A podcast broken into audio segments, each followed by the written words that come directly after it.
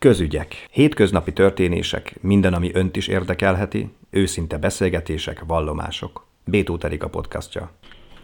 Dr. Nagy Kálmánnal beszélgetünk, aki talán sokan ismerik hallgatóink közül is, a Borsodabaúj Zemplén vármegyei kórház gyermek kórházának volt a vezetője nyugdíjba vonulásáig. Azzal kezdem talán a kérdést, hogy hogy él most dr. Nagy Kálmán, mit csinál, mit dolgozik? Tulajdonképpen vannak családi feladataim, és vannak azon kívül is feladataim. A családi feladataim az a lányom, aki beteg és segítenem kell rajta, és van egy nevelt fiam, akit két éves koráig én kezeltem leukémiával, és most már 21 éves és egyetemi hallgató. Tehát igazából éli a családi életét, bár sajnálatos a felesége pár évvel ezelőtt elhunyt. Nyugdíjba vonulása után hogy viselte azt, hogy ugye egész életében a kórházban töltötte a napjait? Hát ö, én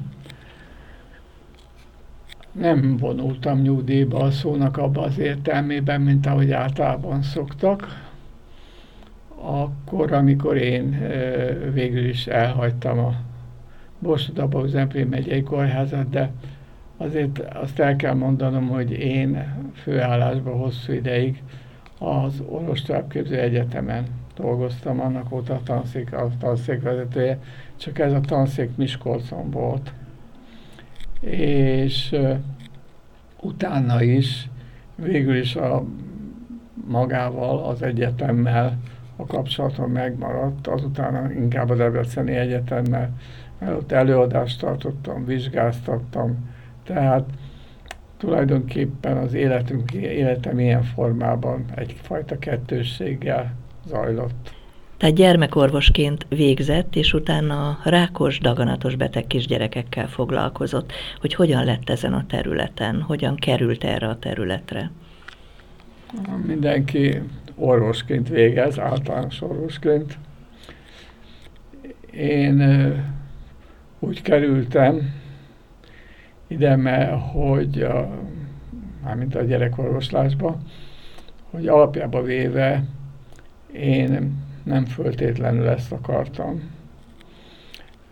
Legszívesebben élettanász lettem volna. Tehát alapjában véve az volt az elképzelésem, de erre meg akivel együtt dolgoztunk, az elment Szegedre, és megszakadt a kapcsolat, úgyhogy én nekem pedig társadalmi ösztöndíjat kellett kötnöm, mert édesapám, aki egyedül nevelt bennünket, akkor már olyan anyagi helyzetben volt, hogy muszáj volt valamilyen megoldást találnunk arra, hogy meg tudjunk élni és hát így kerültem Nyíregyházára. Aztán három év múlva Nyíregyházán behívott a megyei főorvos, és közölte velem, hogy a Szovjetunióba kell mennem aspirantúrára. Akkor leültünk a feleségemmel, hogy hova menjek.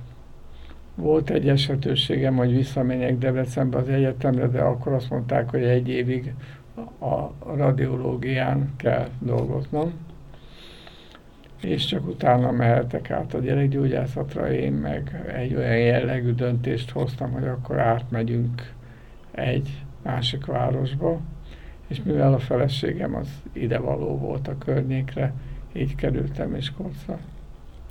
Miskolcon rögtön a gyermek onkológián kezdett? Hát nagyjából igen alapjába véve azért ez az elköteleződés, ez úgy kezdődött, hogy bejártam francia nyelvű filmeket hallgatni a francia intézetbe. Ahol volt egy kiírás, egy ösztöndi kiírás. És erre az ösztöndíjra bejelentkeztem, és ilyen áttételeken keresztül kijutottam Párizsba, ahol hosszú ideig dolgoztam, akkor ott észrevettem, hogy hogy bizony sok vonatkozásban hiába voltam jó tanuló, de rengeteg dolgot újra vagy másképp kell megtanulnom, és rengeteg olyan dolog van, amit nem tudok. És akire nagyon nagy hálával gondolok, a Claude Giseli professzor, az igazán végig segített, azt kell mondanom, hogy az egész életemben, mert külföldre kijutni rendkívül nehéz volt, de ő mindig kitalált valamit, hogy én valamilyen formában kikerüljek a különböző összejövetelekre, kongresszusokra. És ezért nagyon hálás vagyok neki. Azon felül, mint embertől, meg orvostól is sokat tanultam, és sok olyan jellegű metodika van, amit ők csináltak a világon először. Például? Hát ott tanultam meg az alapjait a csontfelő átültetésnek is. De akkor sok mindent csináltunk, tehát tímuszt, vagy úgynevezett fötális májat, ból sejteket szedtünk ki, és azokat ültettük be a betegeknek. A betegeknek többsége azért immunhiányos beteg volt, és ezt próbáltuk megoldani. Közben folyt egy kutatás, rohamosan fejlődött az immunológia, és folyt egy kutatás, amelyikben a lépések egymás után következtek, és gyakorlatilag ott csinálták először Európában a nagyobb létszámú, tehát nagyobb csoportot génterápiával gyógyító betegeket, és éppen ezért a pályafutásom valamilyen formában mindig kötődött hozzájuk. És hát itt Magyarországon az ön nevéhez is kötődik a gyermekcsontvelő transplantáció. Sokat küzdött, tudom azért is, hogy ezek a életmentő boxok, hát hogy több legyen az osztályon. Hogy emlékszik vissza erre az időszakra? arra emlékszem, hogy nagyon elfáradtam. Olyannyira elfáradtam, hogy amikor avatták a transplantációs osztályt, akkor már nem bírtam menni, úgyhogy a tömegbe az utolsó voltam, aki felfelé ballagott. Akinek az elsőnek kellett volna lenni? Hát nem mondom, hogy az elsőnek, de hát végül is valahol az elején kellett volna lennem. Amikor átvetti, átvágták a szallagot, akkor kerestek, hogy hol vagyok, de olyan nehezen tudtam előre jutni a sok ember között, hogy addigra már a szallag átvágása megtörtént. Ezekre a, ezekre a dolgokra én soha nem úgy emlékeztem, hogy valamit építettem, vagy valamit, valamit csináltam, én egy, egy módszert szerettem volna csinálni, csak ahhoz rendszer, meg eszközök kellettek, és ezt... Meg pénz? És pénz, amit szintén elég nehezen sikerült összeszednem, de azért alapjában véve segítséggel, különböző emberek segítségével mégiscsak működni kezdett. Hány gyermekcsontfelő transplantációt végzett? nem tudom, szám szerint nem tudom megmondani, a külföldiekkel együtt hát lényegében eléri a 400-at valószínű. Pedig hát ezek olyan nagy beavatkozások, meg hát gondolom, hogy ez egy hosszantartó műtéti beavatkozás, ugye?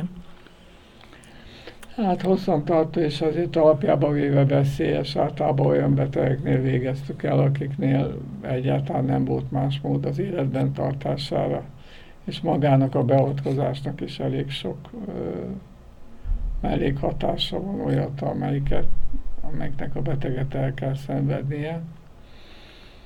És sokszor az ember nehezen tudja megmagyarázni magának, hogy amit csinált, az ott annál a betegnél, abban a helyzetben abszolút indokolt vagy nem. És mivel én voltam a felelős mindenért, ez egy örök problémát okozott nekem, de azért alapjában véve abban nem akadályozott meg, hogy a döntéseket meghozzam, mert ezek számomra mindig olyan értelemben alapvetőek voltak, hogy ha nincs más megoldás, amelyik egyszerűbb, és amelyik a beteg számára kevésbé, kevesebb problémát okoz, akkor meg kell csinálni. Egy orvos számára gondolom, hogy a beteg gyógyulása, hát nyilván az az eredmény, és azt úgy érzi, hogy eredményes a munkája. De akkor, amikor egy-egy gyermek meghalt, mert hát ilyen is volt a hosszú évek alatt, akkor mit érzett, vagy mire gondolt? Olyan szempontból nem voltam egy önmagát rágó típus, hogy állandóan ezen gondolkozzam, mert mindig, amikor valami megtörtént, utána jött a következő feladat. Viszont eh, ahogy az évek teltek, és most is éjszaka felébredek, nem arra, azokra a betegekre emlékszem, akik életben maradtak, hanem akik meghaltak. Ennek van egy racionális oka is, mert azok, akik kell, akik meghaltak, azokkal sokkal többet kellett foglalkoznom, mint azokkal, akik életben maradtak. Akinél jól mentek a dolgok, ott a munkatársaim és én is hát sokkal könnyebben léptük át a különböző nehézségeket, de hát voltak olyanok, akiknél nem és nem. És az, az, az valódi a szónak nem abban az értelmében gyötrődést, hogy, hanem szakmai gyötrődést okozott, hogy mi a helyes lépés, mi az, amit meg kell tenni, hogyan kell változtatni a dolgokat. És ez bizony sajnos nem mindig sikerült. Ön hívő ember, perlekedett már Istennel? Így kellett megélnem az életemet. Egyszer egy keresztény rádiónak a tudós megkérdezte tőlem, hogy Szoktam-e napközben imádkozni? Mondtam, hogy én soha. Azért nem imádkozom napközben, mert ő Isten tőlem nem azt várja, hogy napközben imádkozom, hanem azt várja, hogy dolgozzam minden erővel a gyerekekért. Este a családdal, meg reggel együtt imádkozunk, az azóta is megvan most is. Én ott voltam jó sok évvel ezelőtt, amikor egy találkozót rendeztek a gyermekcsontvelő transplantáción átesett kis betegeknek és szüleiknek, és akkor ott tudom, hogy száz gyerek volt, és hát nyilván a hozzátartozói. Emlékszik erre Lila Füreden? Hát hogy ne emlékeznék, amikor a fiam az ott volt ezen a találkozón, és az újságokban úgy jelent meg, hogy le van fényképezve az ölembe. Hozzá kell tennem, hogy hát egy kicsit meg voltam rémülve, mert a Lilafüredi Palota szállónak a nagy termébe volt, és a gyerekeknek a sütemények oldalt voltak elhelyezve, és a fiam a szaladt végig a süteményes tálokon, beleharapott egybe, azután földhöz vágta. Ment a következőbe. Mondom, úristen, mi lesz ebből? De olyanok voltak a palotaszállónak a dolgozói, hogy nem hogy haragudtak volna érte, hanem a gyerekeknek a rendetlenségért, hanem ők is boldogok voltak. Valami olyasmit éreztek, hogy részesei ennek a csodának, hogy... Ezek gyógyul gyerekek voltak gyógyul mindannyian. Gyerekek. Úgyhogy ez, ez azóta se változik, azért a magyar társadalomban mindig benne van ez az érzés, és én el tudom képzelni azt, hogy akkor is benne lesz, akármilyen változások mennek végbe az életben. Egy kicsit térjünk el az egészségügytől, és beszéljünk arról, hogy ön azért egy időben politikai pályára is lépett, Fidesz-KDNP színeibe országgyűlési képviselő is volt. Ez mit hozott az ön életébe? Azért őszintén meg kell mondanom, hogy én előtte nem voltam semmilyen politikai pártnak tagja egy ember reggel 7 órakor bemegy egy intézménybe, és estig dolgozik, akkor ilyesmivel nem igazán foglalkozik. De nagyon határozottan kértek erre. Egy jelenlegi államtitkár az reggel 9 órától délután 5 óráig folyamatosan próbált arra rávenni, hogy ezt a lépést meglépjem. És azt mondta nekem az ajtóból, hogy csak azt nem mond, hogy nem. Az élet úgy alakult, hogy a felhívtak két hét múlva, és a jelenlegi miniszterelnök úr az átadta nekem a megbízó levelet. Mármint, hogy képviselőjelölt legyek. Ö, igazából olyan érzés volt ez, amit csak utólag tudtam értékelni, mert a mindennapi életét az embereknek nem ismertem. És Annyira a kórház falai között élt? Azt kell mondanom, hogy szinte teljesen. Akkor megismertem a minden, az embereknek a mindennapi gondjait. Úgyhogy alakítottunk egy csapatot, minden héten volt összejövetele. És akkor mindenkit meghallgattam, én, és én is meghallgattam, a, ők is meghallgatták, hogy nekem mi a véleményem, én is egy voltam közülük. Ez ö, sokat javított abban a vonatkozásban, hogy tulajdonképpen rájöttem arra, hogy nekem mi a lesz a feladatom ott.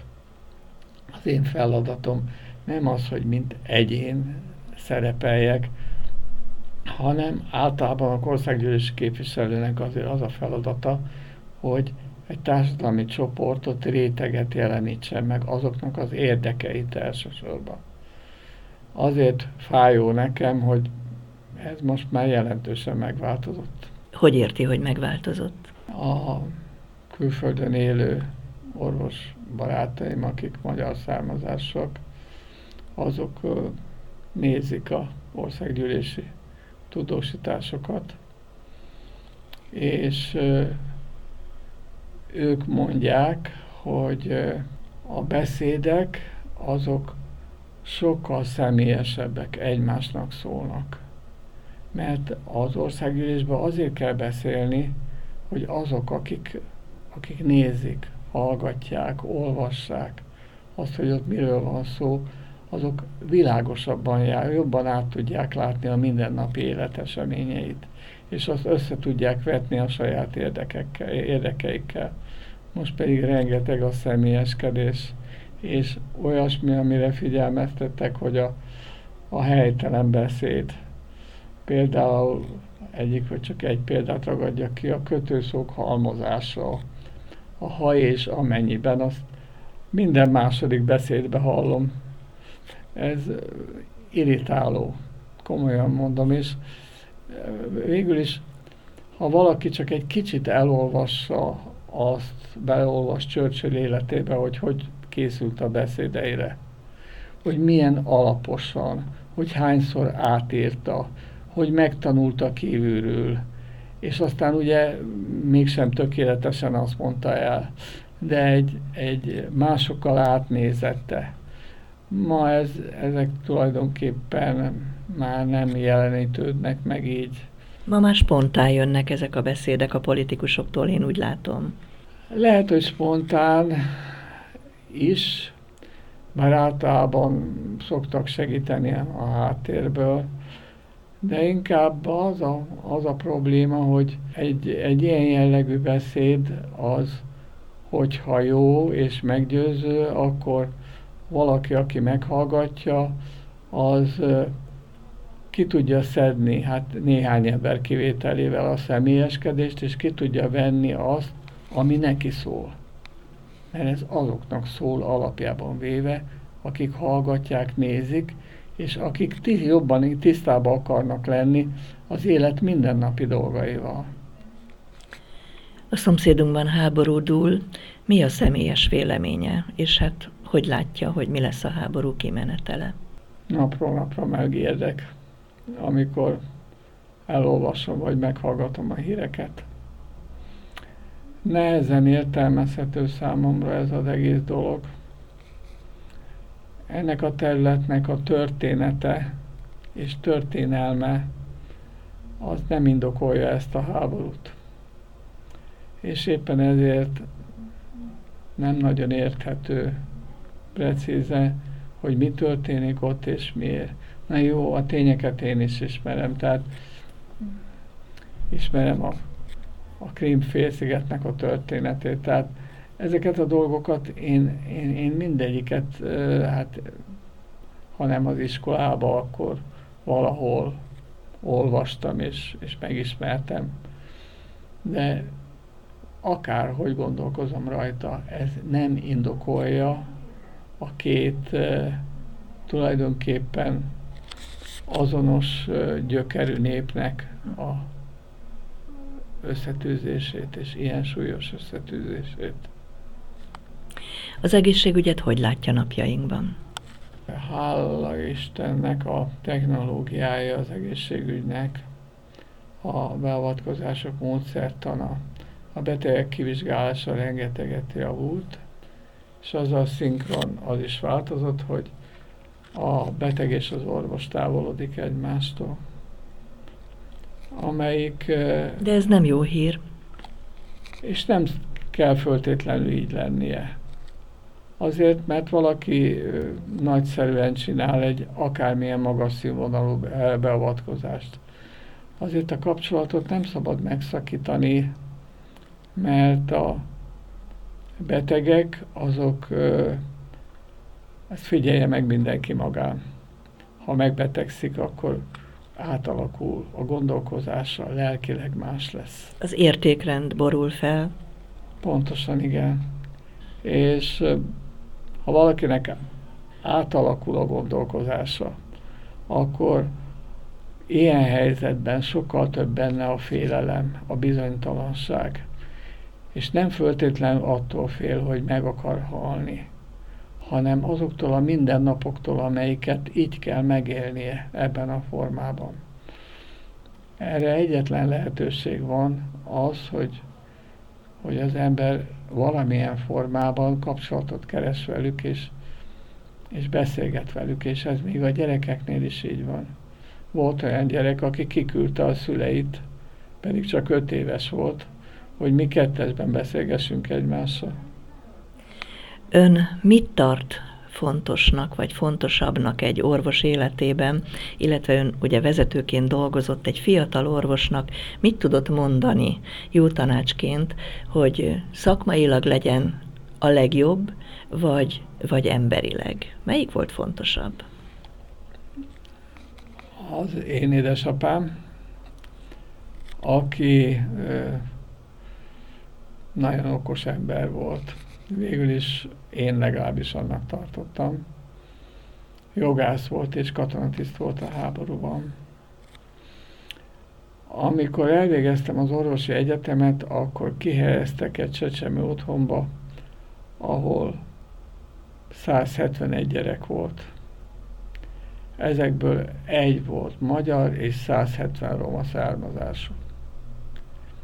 Azért helyeztek ki, hogy helyettesítsem az ottani főorvost, aki az intézményt vezeti. És az alatt a két hónap alatt, amíg ott voltam, hihetetlenül sokat tanultam. Azt is el kell mondanom, hogy közben hazamentem. A gyerekeknek a felének ment a hasa, a másiknak meg bár a felének meg bárányhimlője volt. Mindenkit nem küldhettem be a kórházba, úgyhogy velem szembe leültek, és injekcióval adtam nekik az infúziót. Teljesen ki voltam merülve, hazamentem apámnak, és mutattam, hogy nézd meg, summa cum laude végeztem az egyetemet, és nekem itt kell dolgoznom. Rám nézett, azt mondta, hogy fiam, betegek azok a gyerekek? Mondom, hogy ne lennének betegek, most mondtam el neked, hogy milyen betegek. Azt mondta, hogy akkor oda kell az orvos. Úgyhogy még aznap délután utaztam vissza a munkahelyemre. Bétó Erika beszélgetését hallották.